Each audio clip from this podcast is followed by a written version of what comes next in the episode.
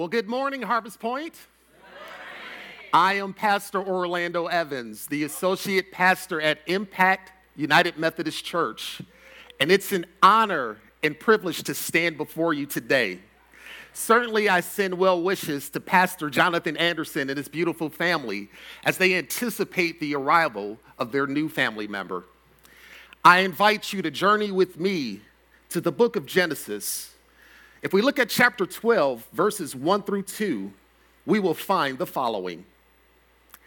Now the Lord said to Abram, Go from your country and your kindred and your father's house to the land that I will show you. I will make of you a great nation, and I will bless you and make your name great, so that you will be a blessing.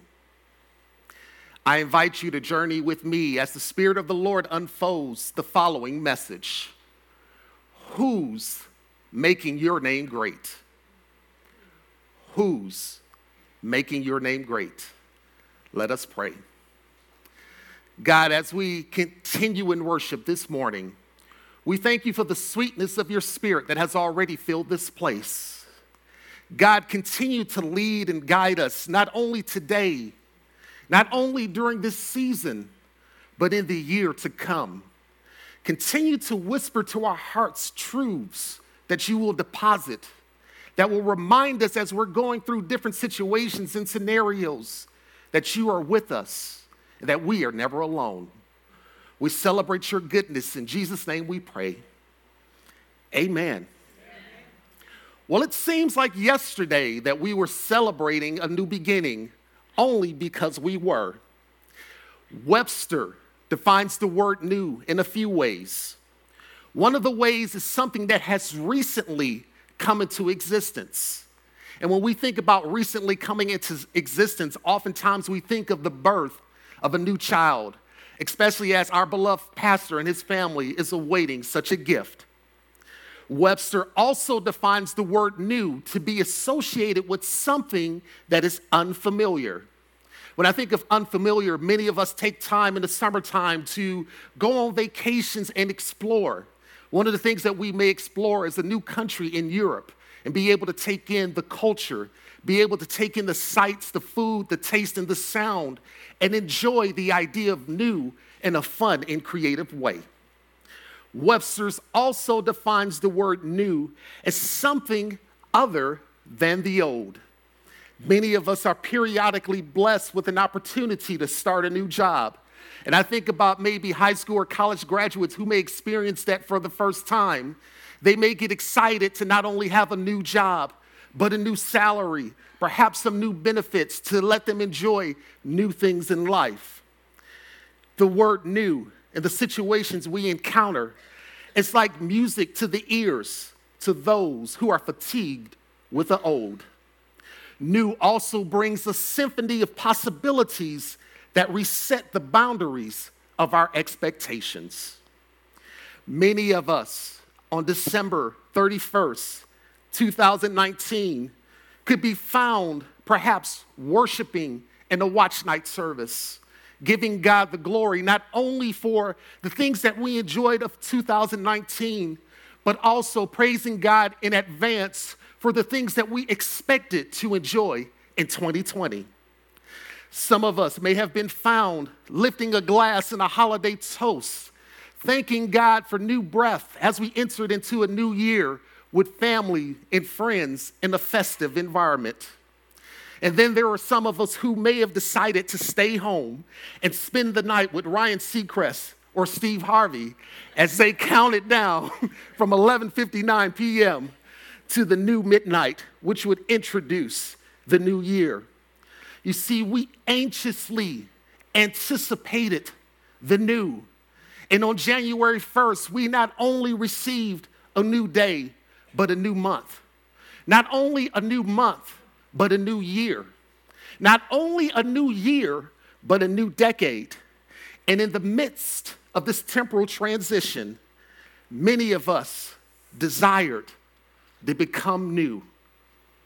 A new me and a new you. in today's text, we find Abram, who had experienced just what we're talking about. He was being introduced to a season of new. And the season of new would begin when he responded to a word spoken by God. God told Abram to go. Go is a command, it's an instruction that prompts us to take action. Go is expected to produce a desired result, and that result is movement. Go tells us that one must not remain in the position or condition that they're in, but they're invited to transition to something new. Has God ever prompted you to move beyond the familiar? Has God ever tapped you on the shoulder and invited you to step into the unknown? Has God ever given you a direction to something or somewhere that was not foreseeable?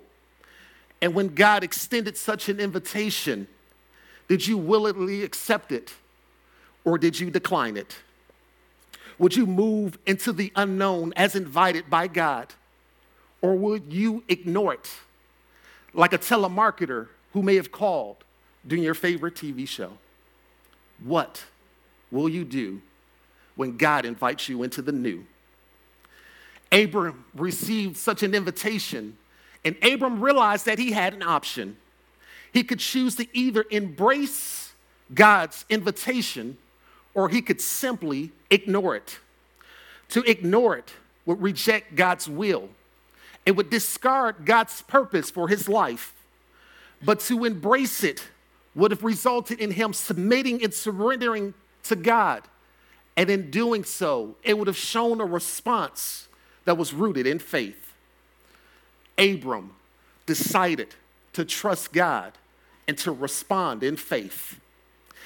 Abram also recognized in doing so that his ability to reach the destination that he was headed to would not be rooted in his family name.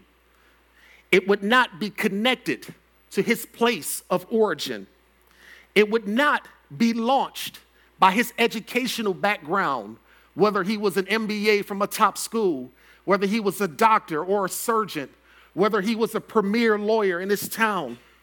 It would not be birthed by his talents and skills, whether he was a gifted singer, whether he was an architect that can design things that would be constructed to bring new life into communities. It would not be ushered in by his intellect, whether he was a college professor, whether he was a scholar who wrote books, it would not be connected to such. It wouldn't be based on his resume, even if he spent 25 years in corporate America and had the opportunity to work on Wall Street. That would not be the thing that would lead to success. Neither would his social network, neither with his personal ambitions. But Abram's ability to reach the place of purpose that God had destined to him would be solely rooted in faith. It would be connected to his willingness to submit and surrender to God. So again, I question where is God leading you? As God draws you away from your comfort zone, how will you respond? Abram chose to respond in faith. And in doing so, Abram positioned himself in a manner that allowed God to make his name great. I invite you to allow God to make your name great. But if we're honest, in today's society, there's a lot of talk about names being made great. And when such conversations arise, it's often rooted in human ability to introduce and facilitate change. There's an emphasis on the works of human hands or what we have the ability to do for ourselves.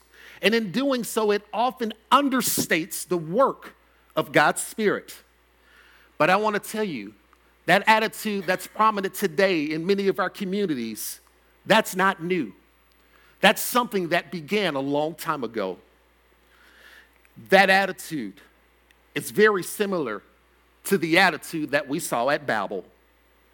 In Genesis chapter 12, we just talked about Abram who embraced God's directive to go. God responded with promoting and elevating and blessing Abram. And Abram's action not only showed faith and obedience, but Abram's actions contrasted behaviors that we had seen in just the chapter before. Genesis chapter 11 showed us residents who occupied a space that would eventually be known as Babel. They were confident, and their confidence was rooted in their own power, their own might, and in their own resources. Let's take a look at Genesis chapter 11. If we see verse 4, it would say this Then they said, Come, let us build a city and a tower with its top that reaches heaven, and let us make a name for ourselves. Otherwise, we should be scattered abroad upon the face of the earth. Let us make a name for ourselves. Residents, in saying this, deeply desired to promote themselves. They sought to occupy the heavens, which is a place that is reserved for the powerful, the supreme, and the almighty. They desired to lift themselves up so that they would be respected and revered and looked at positively in the eyes of so many others. Their season of new and this attitude was one that was self centered instead of being God centered. You see, the self centered are preoccupied with their own needs, they focus on what's best for them. They strive to establish their name, but in an egotistical manner. They arrogantly, resi- they arrogantly rely on their personal ability to get things done, and they give no consideration to including God in their plans or their execution. As the residents of this community constructed a tower towards heaven, their motivation was not to do so to be closer to God. Their ambition was to enlarge themselves. Now, I'll pause for a moment just to clarify. I want to tell each and every one of you that ambition is not a sin. There's nothing wrong with wanting to experience self improvement or growth. There's nothing negative about striving for excellence as you seek to become a better you. It's all right to be a person of influence, to be a person of prosperity, to be a person of power. And I believe God is blessing many of us so that we can experience such a state. However, as we experience that type of new, as we continue to grow in power and influence, the question that we have to consider are we being guided by God's Spirit? Or are we solely relying on our own strength? God observed the residents of Babel. God noticed their focus, their determination, and their unity had produced something that was powerful. But their oneness wasn't rooted in God, it was rooted in self promotion and excluded God rather than allowing such a connection to continue, God scattered the residents, and this community would soon be known as Babel. And while the residents would disperse to many corners of the land, to many regions of the earth, the Babylonian mentality would remain. And throughout biblical history, the, Babylon, the Babylonian mentality would be a threat to the way and work of the kingdom of God. These residents of Babel had trusted in their own strength. They would not realize or actually see coming to pass their name being made great. But Abram, who was submitted to God, would. In fact, Abram would not only be blessed, but Abram would be in a position that he would become a blessing to others. You see, when God blessed Abram, he went from living in a small region to having ownership of a large territory. He went from being childless with the inability to conceive to parenting many, many nations. He went from taking a step of faith when God said go to becoming the father of faith that continues to influence many. In fact, the lineage of Abram would include our Lord and Savior, Jesus Christ, who would become flesh and enter the world for our benefit and our salvation. When God invites us into a season of new, God not only wants to bless us, God wants us to be a blessing. God blesses us with education, for example, not only so that we can learn, but so that we can teach others.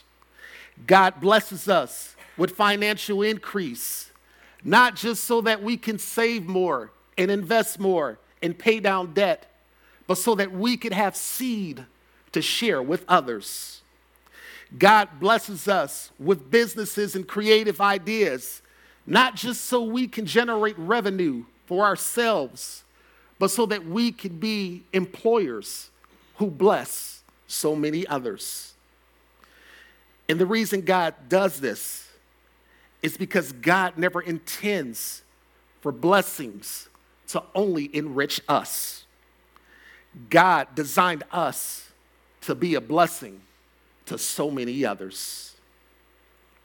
As we prepare to close, I just want to point out that beyond the years of Abram, who later become, became to be known as Abraham, God continued to bless.